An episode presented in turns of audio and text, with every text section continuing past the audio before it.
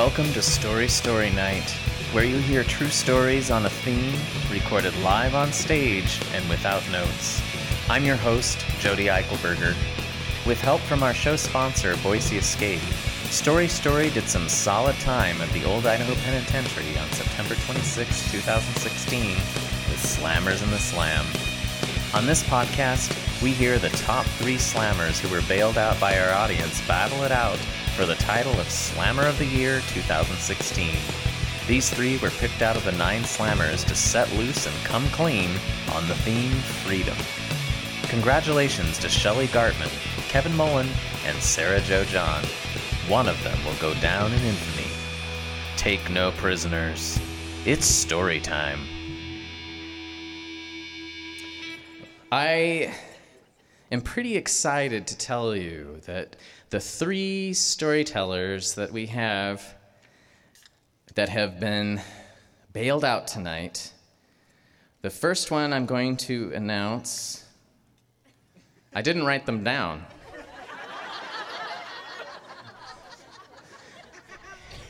But I think I hear her laughing behind me. It's Shelley Gartman. Yeah, come up here. Is that your last name? You know, yeah. I'm realizing now this really isn't much of a mystery because you can probably see them sitting behind the stage. Wow. That's cutting into my drama a little bit. Could you guys just go under the stage a little bit?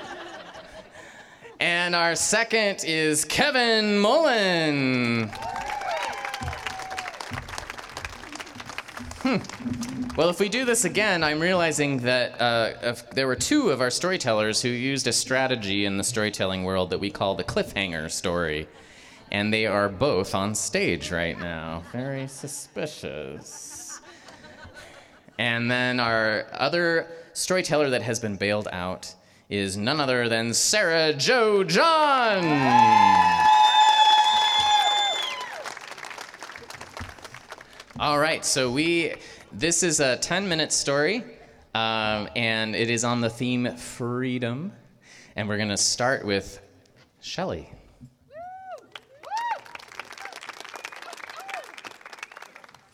So we're driving out of Boise, headed towards Reno. Just to remind you, I'm with a devastatingly handsome man that I've met 3 weeks earlier. So again, my mind is just like in 2 worlds. Part of me is like, I found my soulmate. This is awesome. How spontaneous. The other side of me is like, are you out of your mind? He could be a serial killer, right?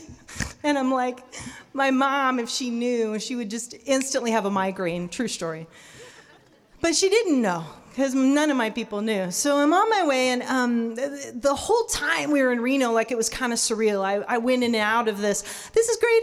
Oh my gosh, what am I doing? We're standing in the line, like, to get the marriage certificate. And in Reno, it's a little interesting, right? As you can imagine, it's a little interesting who's all in that line and, you know, the levels of soberness or not. And as I get near the front, there's like this spaceship kind of large machine that's stamping these certificates. And I get up to the front, and my blood pressure is just going up and up and up. And when that thing came down, it goes kerchunk. And I jump like 9 feet. I was a little nervous. And everybody in the line was like, oh, sweetie, is it your first time? Oh, no, I am crazy. And they look at Steve, and they're like, what are you doing with her here? And I'm like, yeah, what are you doing with me here? Like, I haven't done this before. Anyway, we get these Harley-Davidson rings at the pawn shop like you do when you have no money on your spontaneity trip to some trajectory in your future that you have destination unknown. And Elvis literally marries not Elvis, but like Elvis in Reno. And I mean, we're in these crazy outfits. Like, the whole thing was just crazy. There's pockets of it I don't even remember. And I wasn't drinking, although I probably should have been, because it would make a lot more sense. We get back to Boise, and I don't tell anybody because I'm processing, and we go right back to work, and this is just crazy. Like, almost immediately I started to experience culture shock. You know, everything about my single, fun, just easy life before changed overnight. And I had a husband that was in the car business, if you remember, so he was working all the time. But we had custody of his son on the weekends, who was 3.5, and he was really wild. Like, The only thing I could liken it to at that time was like a Tasmanian devil. So I was instantly in charge of a Tasmanian devil on the weekends, and it was not going well. Like, I took him somewhere, and he took off, and he almost got hit by a bus, and I'm like, oh my gosh, you know? And I didn't feel like I could go with him anywhere, and I couldn't really take him to the doctor because I had a ton of responsibility, but no authority as a step-parent.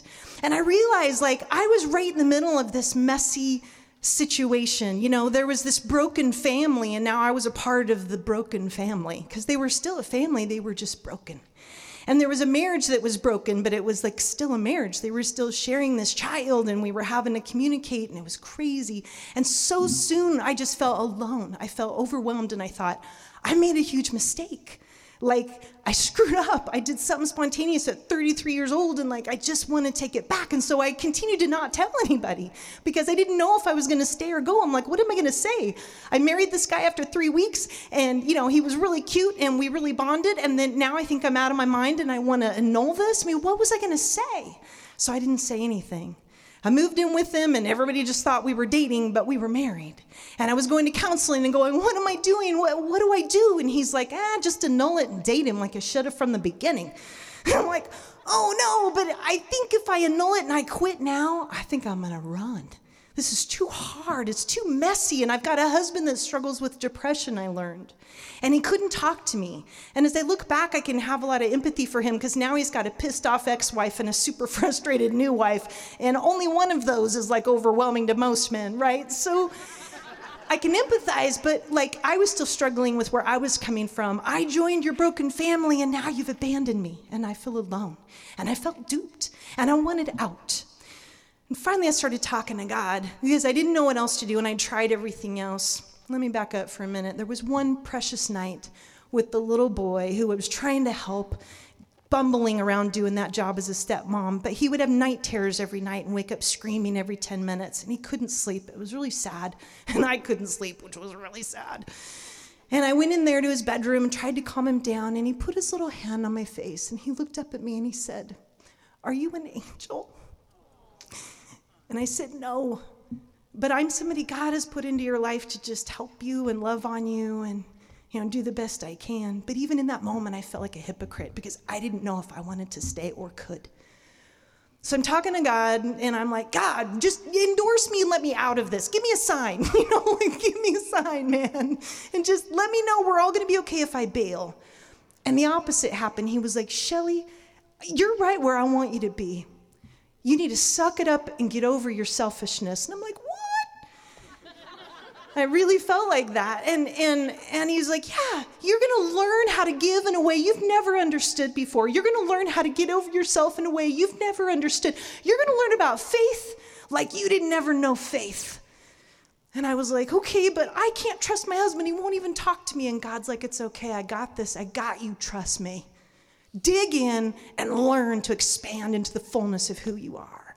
That's really what I felt in my spirit. And so I did. And here's the cool part. 2 years after I married Steve in Reno, I married Steve in Boise, Idaho, and that's how we kind of enrolled the rest of the planet into our, you know, union. 14 years later, we have two beautiful redheaded kids, and Tiger, who's now 18, just graduated high school, and he's the light of my life. But here's the thing about what once made me feel caged and trapped inside of my bad decision. It was the very key that opened up the rest of my life. For me to be a better human in all ways, to have empathy for people that struggle in a marriage or with a kid with a disability, because now I have two that have struggles. And to understand that it's not always glossy and beautiful, and it doesn't always look like what we expect it's going to. And sometimes it's amazingly better, because on the other side of that, I'm able to give and serve the planet in a way I know without this experience I couldn't have. I found freedom in my cage. Thank you for listening.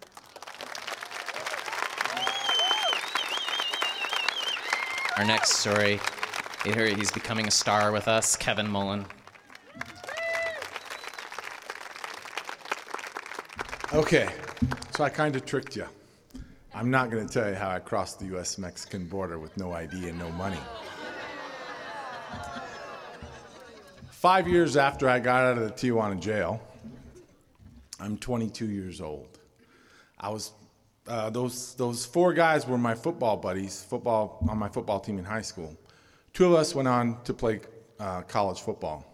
The black guy who kicked me in the head and said, "Hey, they're letting us go," went to the Air Force Academy, and I was playing at Cal State Northridge. This is the fall of 88-ish, 89, I can't remember which. But I'd separated my shoulder for the second time playing football at Cal State Northridge and against Boise State, as coincidence would have it. And I couldn't play football anymore. I'd been a football player my whole adult life. I was losing my identity. And so I called my buddy James, who was a wide receiver at the Air Force Academy, and he is now graduated. 4 years later, he's done in 4 years. I'm still a year from graduating. I was struggling financially. I was struggling academically.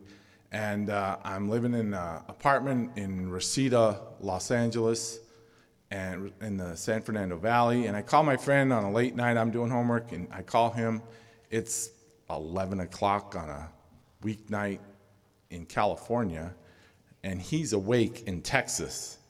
He's at undergraduate pilot training in Del Rio, Texas. And I say, "This sucks, man. I'm not getting on with my life. I'm not going where I want to go." And he said, "Just drop out and join the Air Force, man. It's a pretty good gig. They'll station you somewhere stateside. They'll pay for all your school." That was my goal. I needed help to pay for school. So he's like, "They'll pay for everything. And you get stationed stateside, you go to school and you're off duty hours. It's a pretty good deal." So I think about it for a while. That sounds like a pretty good plan. And this is the late fall, and I decide in the spring I'm going to join the Air Force. So I drop out of school, and I sign up in the late spring, and I joined under the delayed entry program. You can join and put off shipping to basic training for up to 1 year. So I worked out, got ready for basic training, which was a joke. As far as physical fitness level, I was much fitter before I left than when I left basic training. But I go to basic training, and I'm do my thing, get through the 6 weeks of basic training down in Lackland Air Force Base, Texas, and I get orders. I'm from San Diego. I get orders to Galena Air Force Station, Alaska. Galena Air Force Station, Alaska is 60 miles into the Arctic Circle. It is a 3.5-hour C-130 ride north from Anchorage. There's nothing there.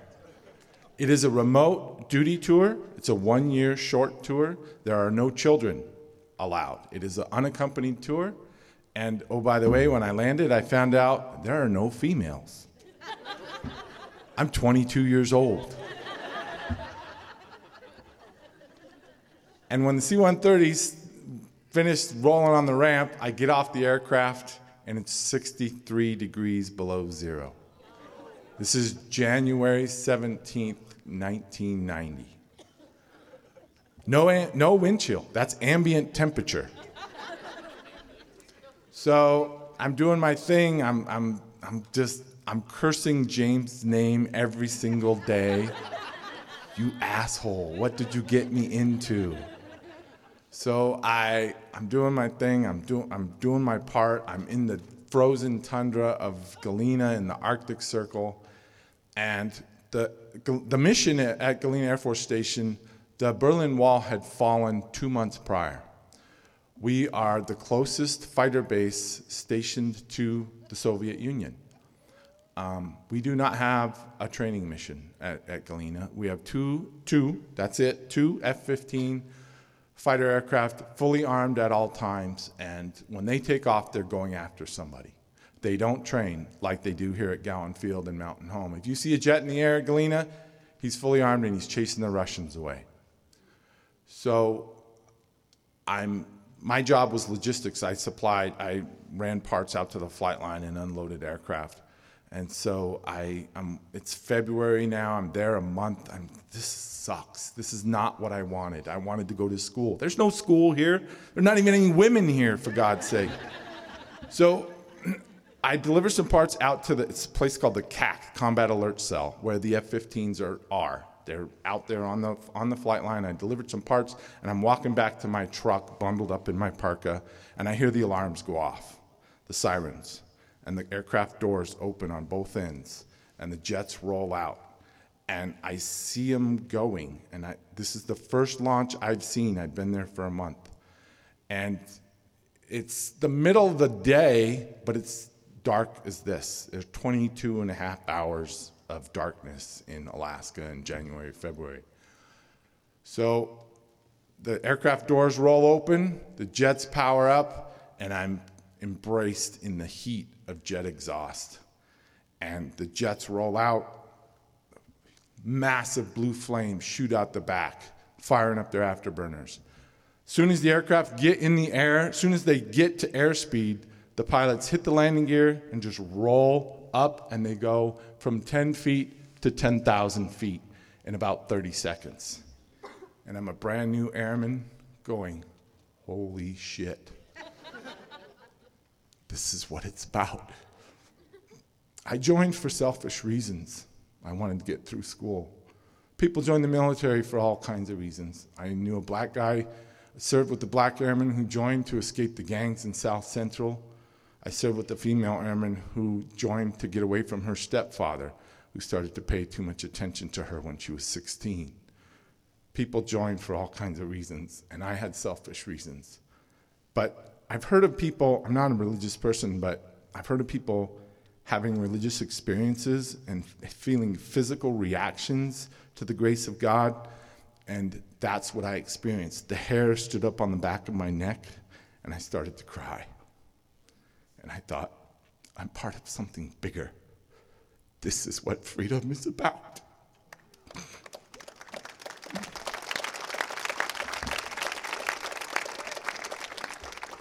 So I finished my time at Galena. The Soviet Union collapsed a year later. I'd like to think I had something to do with that, but.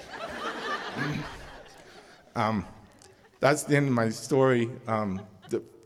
Being part of something bigger than yourself, to me, is what freedom is about. Thank you for listening.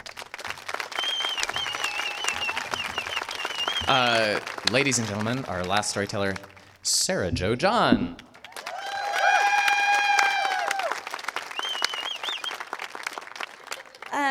Hi, I'm Sarah, so you didn't know already. And I wanted to apologize to my best friend Jody for mentioning Jimmy like he was my best friend, but Jody's totally my best friend. And if you weren't here when I told my story to get up here in the first place, I actually heard Jody speak at Story Story Night and had a conversation with his little sister and forgot where I'd heard his story and assumed that he was my friend. And she's like, I think you just heard my brother speak at Story Story Night and you actually don't know him at all. And that was true, so, but I feel like we've known each other in past lives and stuff like that, so. Anyways, one of my other stories that I told to get up here had to do with John Mayer, and I feel like if I mention his name enough times on stage, he'll manifest. So I'm mentioning him again, but I actually tried to create a story which didn't work very well for me. I went to see John Mayer play with the Grateful Dead with some friends who are here, and I threw a giant fit about having to ride in their Volkswagen bus. But then I thought maybe I'll feel caged inside of it, and that will create this really great story. But really, it just third time saying it. Let me go see John Mayer in a Volkswagen bus, and he's still not here. So, anyway, the real story that I'm going to tell you is after I left this corporate world of lobbying. I went back to something that I loved, and so to set up the story, when I was 21, I was diagnosed with cancer, and my mom, who's here, and this she's gonna like this story better than the last one. My mom introduced me to Pilates. It was something I could do, and so. being the really supportive mother that she is, she bought me a certification for my college graduation. And I fell in love with this form of exercise. It just filled like a void that had been created when I was diagnosed with cancer. And I'm forever like in her debt for introducing me to this. And I'm not sure exactly how that came to pass. My memory is that she read about it in the oncologist waiting room. But nonetheless, I ended up opening a studio here in Boise. And I had a business partner. And her name is Monique. And she is absolutely beautiful. And she's no longer my partner. She's since moved away, but she is a lovely person. And I had this client one time who told me, you know, Sarah, if you looked like Monique, or if Monique was smart like you, you'd be unstoppable. That's not funny. That's mean. You're supposed to gasp when you hear that. Like, thank you. Anyways, it was really hurtful to me and to Monique, and when Mo heard that he had said that, she cried on behalf of both of us, thinking that this individual would, you know, say this to me, like basically saying, you know, you don't look your part, and this other person isn't smart enough, when in fact she is really smart, and I hope to not be hideous. And so, anyways, I own this studio, and I was always really hesitant to tell people that that's what I did, because I always had something else that I was doing at the same time. But I also had an idea in my head that I didn't look the part, that like when I told people that I was like owned a Pilates studio or that I taught Pilates, that in my head I was thinking that people looked at me and thought like, really? You don't look like a Pilates instructor. I can't say that anybody's ever done that to me. If you're doing it right now, stop it. It's rude. But nonetheless, I love Pilates, and it's something that I've been like freeing myself of this like mean voice in my head. I read something once that said, if you had a choice to be friends with the person in your head, you may not be friends with that person because they're so mean. And so I decided to free myself of that stigma and that idea. And I think this person, this client who mentioned this to me, planted a seed. And instead of like this seed of negativity that made me feel like, oh, maybe I'm in the wrong field, maybe I shouldn't do this, it actually planted a seed for me to be like, screw you, because we all get to look the way that we look and be the people that we are and feel good about it. And I feel like I've suddenly turned into your motivational speaker. But I really believe this down to my core. So even though like there is a voice, and I have lots of Pilates people out there, like wave your hands because there's a whole bunch of you, and I'm so glad that you came. But sometimes I see like people that I work with like looking in the mirror and being like, I can hear that mean voice because I have it too. And I guess the freedom for me is to share this with other people because I sincerely love it so much, but also to give the finger to the man who told me that I didn't look the part. So thank you.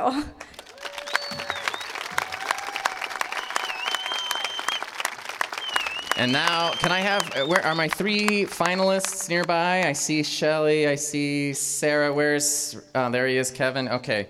Ladies and gentlemen, it is my pleasure to hand over this beautiful trophy and this certificate for a private game for up to 12 players to Boise Escape, to our first ever Slammer of the Year for 2016. And the winner is... Don't we have a drummer? There we go. The Slammer of the Year is... Kevin Mullen!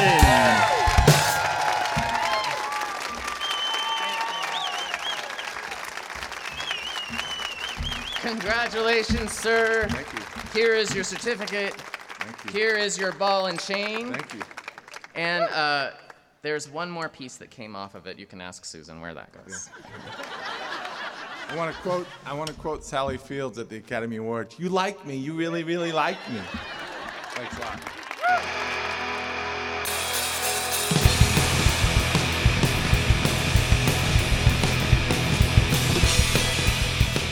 Thank you for listening. Story Story Night is brought to you by our story party, Bob Haycock, Amy Moran, Harris Kimball, Anna Mae Schaefer, Karen Moore, Elizabeth McKenna, and me, Jody Eichelberger, with big-time support from the Robert Rauschenberg Foundation. This project is supported by public funding for the arts through the Idaho Commission on the Arts, the Idaho Legislature, and the National Endowment for the Arts. We also receive support from the Boise Arts and History Department.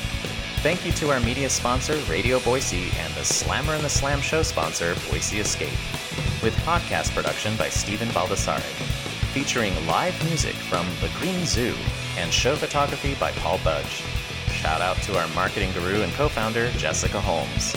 Support this story program, find upcoming shows, and stay tuned at www.storystorynight.org or on Facebook, Instagram, and Twitter at Story Story Night.